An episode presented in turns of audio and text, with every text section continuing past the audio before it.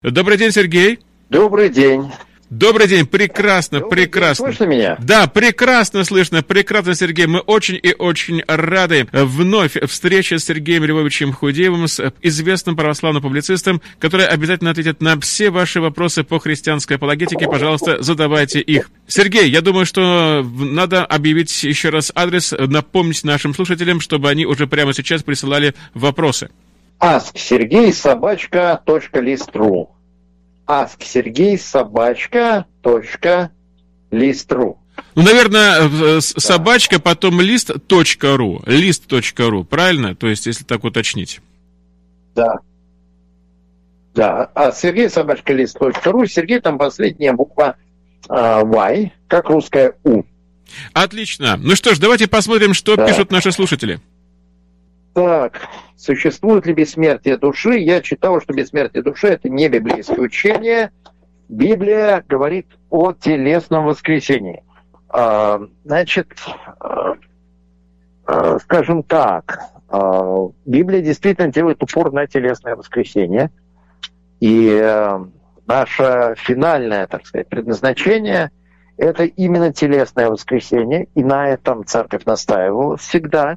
Это важно – потому что э, в церкви э, пришлось довольно рано бороться с гностицизмом, то есть представлением о том, что материальный мир это плохо, что тело это темница души, вообще такое ужасное место, и что материальный мир, он вообще с точки зрения гностиков создан каким-то таким вот э, полубогом-недоучкой, который не настоящий бог, а вот подлинное спасение, оно чисто духовное.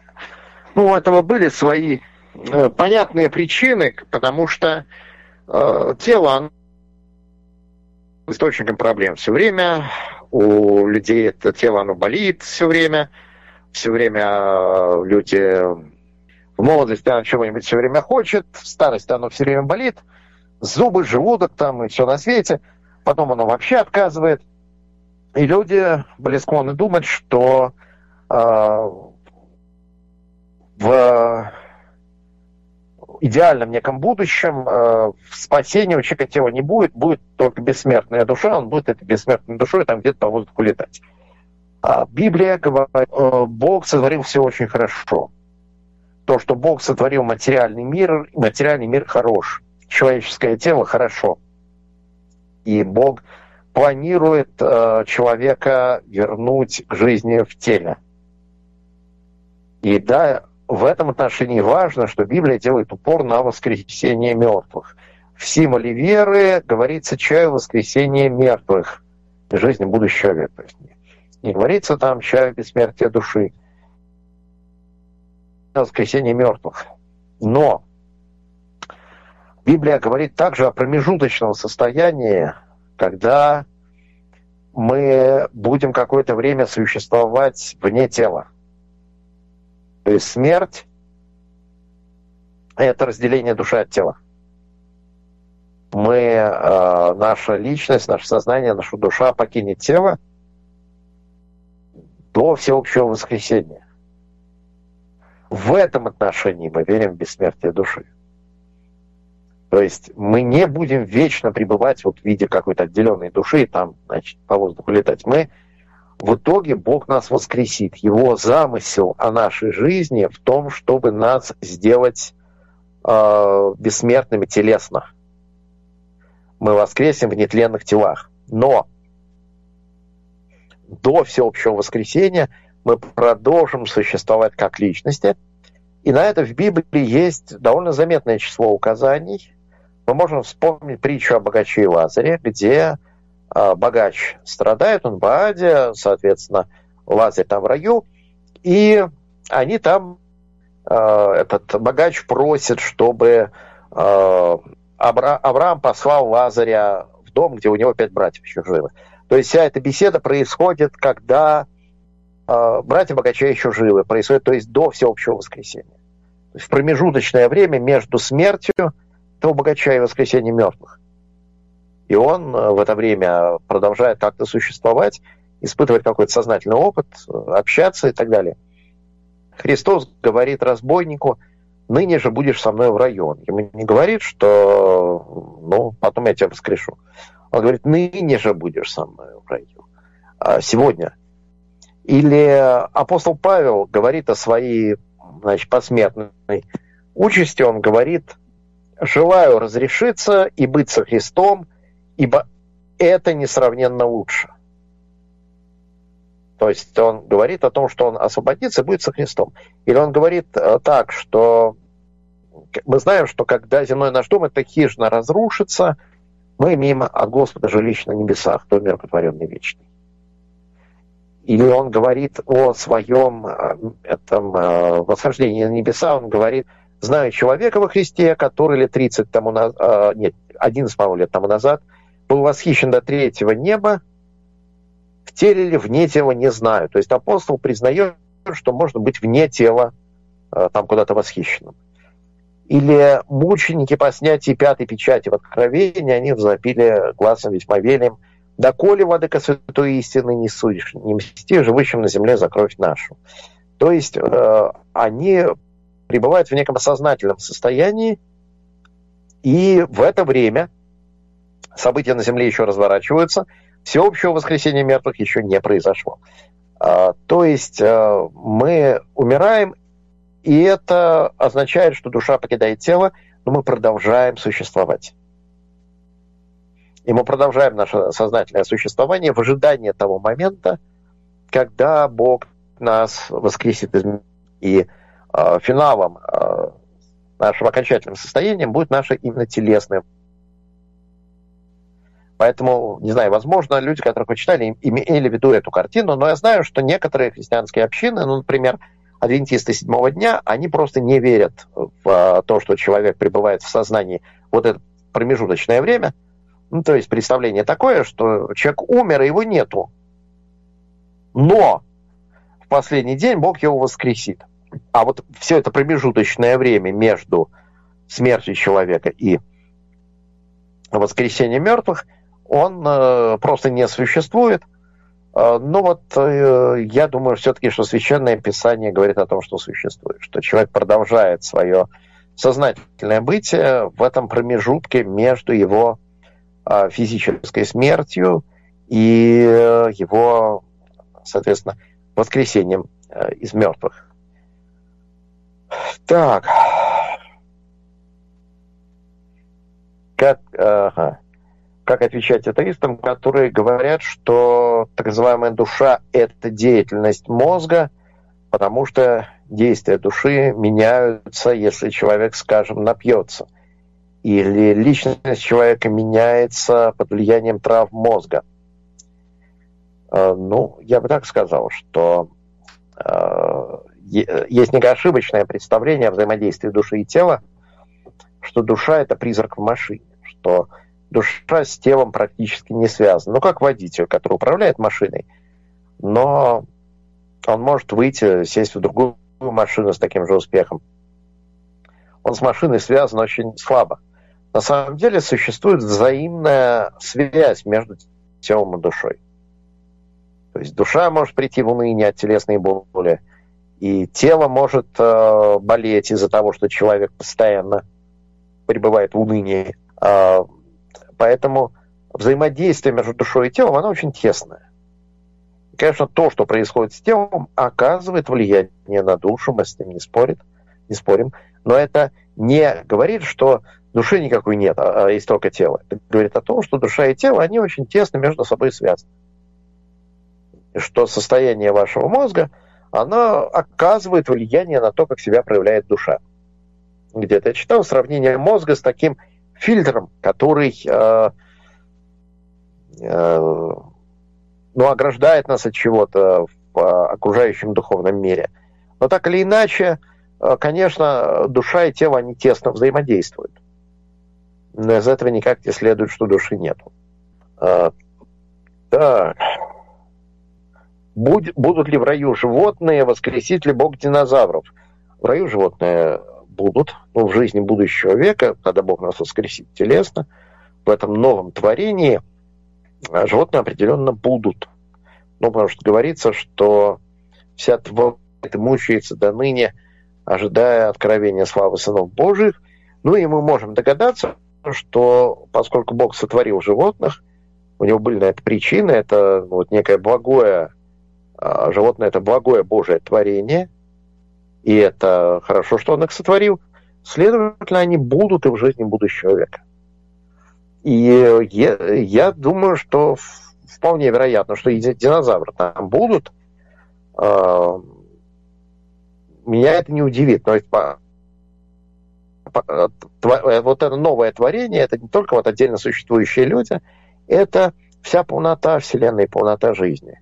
И там будет все, что нужно. Там будут в том числе и животные, конечно.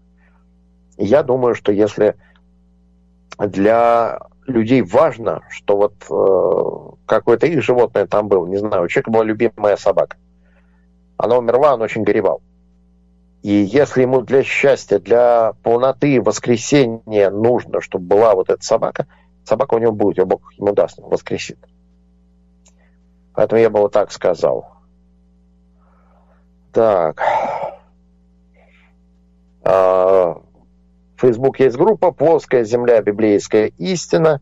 Они приводят довольно серьезные аргументы в пользу того, что учение о круглой земле и противоречит Священному Писанию, и, э, так, и известным данным. Чтобы вы сказали, э, у меня есть сомнения насчет этой группы. Вы знаете, как вам сказать, Библия нам не сообщает о том, является ли э, Земля круглой или плоской. Вот просто Библия не ставит перед собой этой задачи. Библия посвящена вопросу о наших отношениях с Богом. Форма Земли не имеет сюда отношения. Вполне вероятно, что в древнем мире, когда создавалась Библия, люди верили в плоскую Землю. Но уже древние греки понимали, что Земля это шар.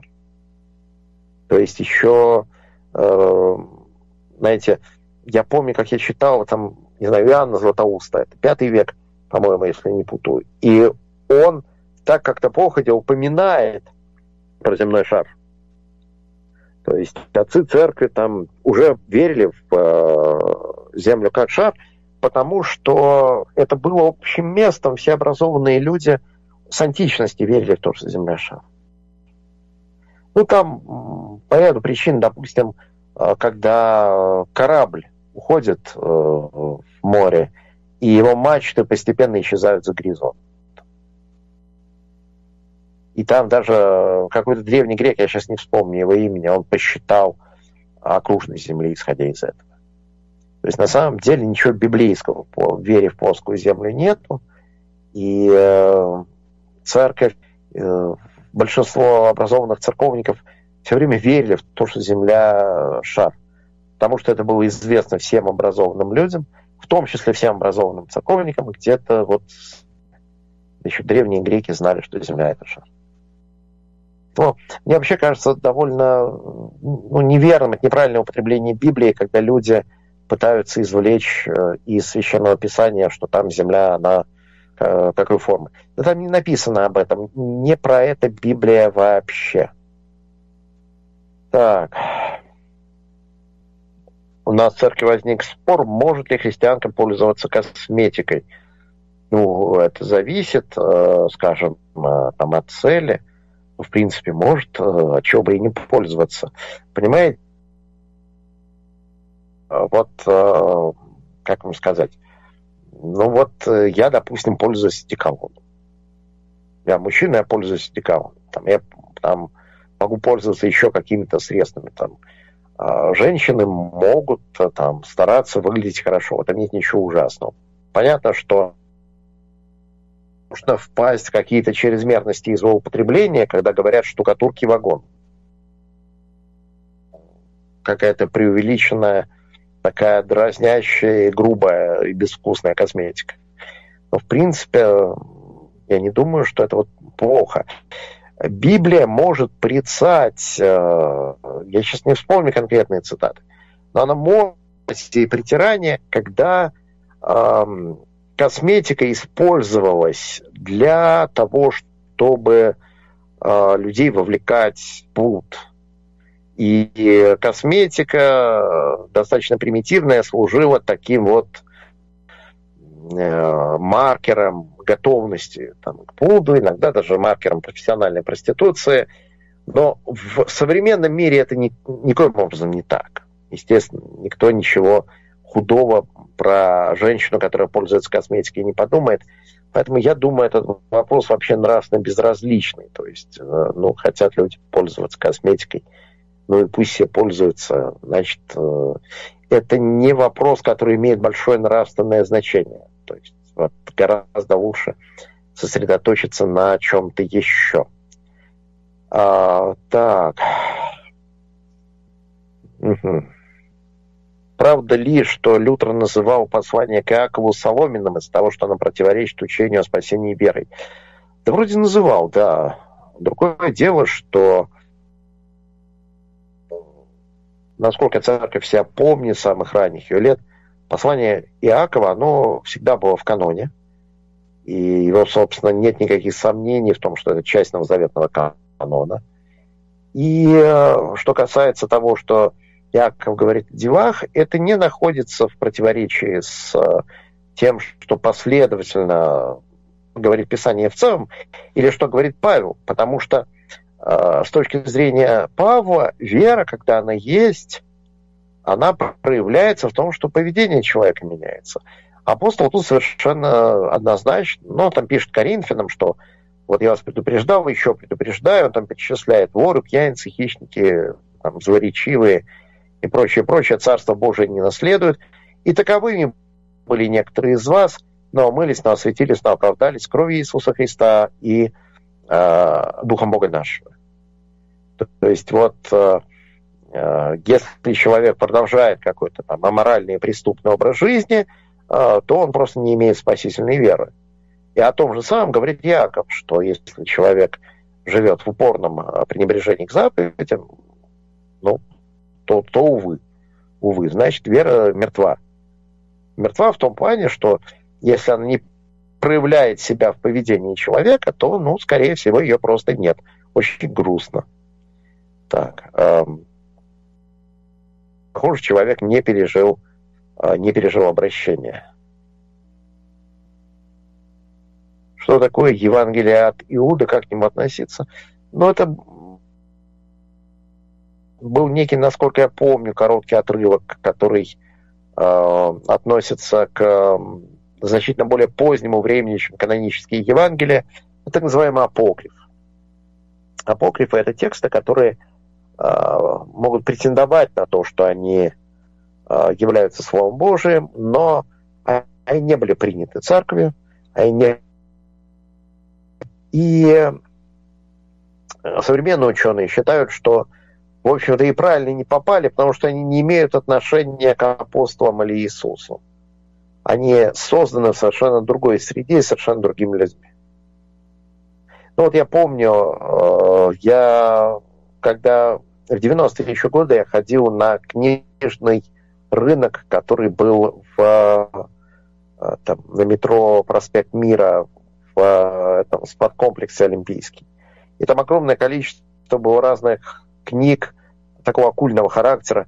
Я помню книжку «Христос, вестник Шамбалы». Ну, вот это типичный апокриф. Когда у людей есть какие-то свои значит, фантазии, и они к ним приписывают имя Христа. И вот в древности было все то же самое. То есть люди э, придумывали какие-то свои доктрины у них были, и они для солидности им как-то приписывали Христа. Вот апокрифы на них не стоит. Ну как это, может быть любопытно, может быть интересно, но искать в них какой-то источник сведений, э, что они могут что-то нам такое открыть, чего нам не открывают канонические Евангелия о Христе, ну это бессмысленно, там ничего такого, что нам стоило бы искать, просто не, нету. Так. Э, столкнулся с тем доводом, что церковь постоянно меняла свое вероучение, например, в отношении рабства. Э, что на это сказать? Э, ну так рабство не является и никогда не было частью вероучения церкви. Рабство – это социальный институт, э, с которым церковь имела дело. И апостол Павел, когда он пишет там, как рабы и господа должны друг к другу относиться, он вообще не затрагивает вопрос, вот рабство – это хорошо или плохо. Он просто исходит из того, что, ну вот, да, вот такая ситуация. Вот в обществе, где апостол Павел живет, существует рабство. И нужно как-то из этого исходить. Нужно давать какие-то наставления людям, которые находятся в этой социальной ситуации. Апостол, он не, не хвалит рабство, не порицает рабство, он просто пишет, что вам в этой ситуации делать. Ну вот э, это как если бы сейчас у нас пастырь наставлял человека, который делает самую неквалифицированную работу где-нибудь, не знаю, в магазине. Вот он там носит э, какие-нибудь тяжести, товары носит туда-сюда, э, над ним э, куча начальства, он э, очень мало получает, он находится в очень невысокой социальной позиции. И что бы ему сказал апостол сейчас? Ну, сказал бы, ты давай добросовестно, честно трудись э, и относись с уважением к начальству, не злобствуй там и так далее. То есть э, это не означало бы, что апостол с одобрением или с неодобрением отзывается об этом магазине. Да ничего подобного. Это бы просто означало, что его интересует не социальное положение этого человека, а его... То есть вообще э, то, что в Библии у нас сказано про рабство, сказано э, не для того, чтобы его одобрить или его не одобрить, а просто, ну вот есть такая социальная ситуация. В этой социальной ситуации людям, ну, как-то жить приходится. Как в этой ситуации быть христианином? Которая, ситуация, которую ты не можешь изменить. И апостол Павел там вот объясняет. Вот, поэтому э, церковь никогда не, э, не делала отношение к рабству частью своего вероучения. И поэтому оно тут не менялось. Э, времена там менялись нравы, менялись социальные установления. А вероучение церкви как таковой не менялось. Э, поэтому тут был бы ошибкой говорить о том, что вот отношение само по себе к рабству как-то поменялось. Так. Так, какой пост правильный? Полное воздержание от пищи, как принято у протестантов, или воздержание только от каких-то видов пищи, как принято у православных? Э, это зависит, понимаете, и тот, и тот. Собственно, человек, который желает э, достигнуть каких-то духовных целей, который желает проявить там, усердную молитву, как, как-то вот духовно возрасти, он может и тот, и тот пост практиковать. Другое дело, что э, многодневные посты, вот как сейчас у нас идет Великий пост, это возможность подготовиться к Пасхе, к великому празднику. Э, и, ну, вы не сможете 40 лет, 40 э, дней не есть ничего. А вот этот долгий подготовительный период, он имеет свой смысл, он исторический. Потому что это было, э, было для церкви нужно. Э, так. Мне рекомендовали книгу про общение с ангелами. Что вы можете сказать про эту практику? Стоит ли читать эту книгу? Вы знаете, не стоит. Не стоит, потому что это очень может быть какой-то ну, New Age. Там они очень любят с ангелами общаться. А, на самом деле ангелы, а, библейские ангелы, которые суть служебные духи, посланные для тех, кто имеет наследовать спасение, это э, они на глаза не лезут. Они не стремятся с нами напрямую общаться, когда в Библии ангелы вступают в общение с людьми, это какие-то исключительные ситуации. Вот ангел обратился к Деве Марии, например. Э, ангел обращался к Даниилу. То есть, ну, это какие-то уникальные события. В общем случае ангелы не вступают с нами в прямой контакт. Их э, цель в том, чтобы побудить нас к вере, к спасению, к благочестивой жизни. Ангелы нас ведут э, ко Христу, не к самим себе. Они э, не стараются сделать нас ангела поклонниками, они стараются нас обратить к Богу признак добрых ангелов, которые э, ради нас стараются, которые помогают нашему спасению, это то, что они сами э, на глаза нам не лезут. Они э, стараются нас Иисусу Христу. Поэтому, ну, можно еще вспомнить слова апостола Иоанна, что всякий дух, который исповедует Иисуса Христа, пришедшего во плоти, он от Бога, а который не исповедует Иисуса Христа, пришедшего во плоти, он не от Бога, но это дух Антихриста. А, то есть э, надо смотреть прежде всего на а, Иисуса Христа и ведет ли нас это к Иисусу Христу. Вот если это не обращено именно к э, Иисусу Христу, то, наверное, нам не стоит иметь с этим дело. То есть это не то, что от Бога исходит. Поэтому лучше, лучше нам не надо, лучше нам в это не погружаться. Так. Э, э, может ли Бог отменить прошлое?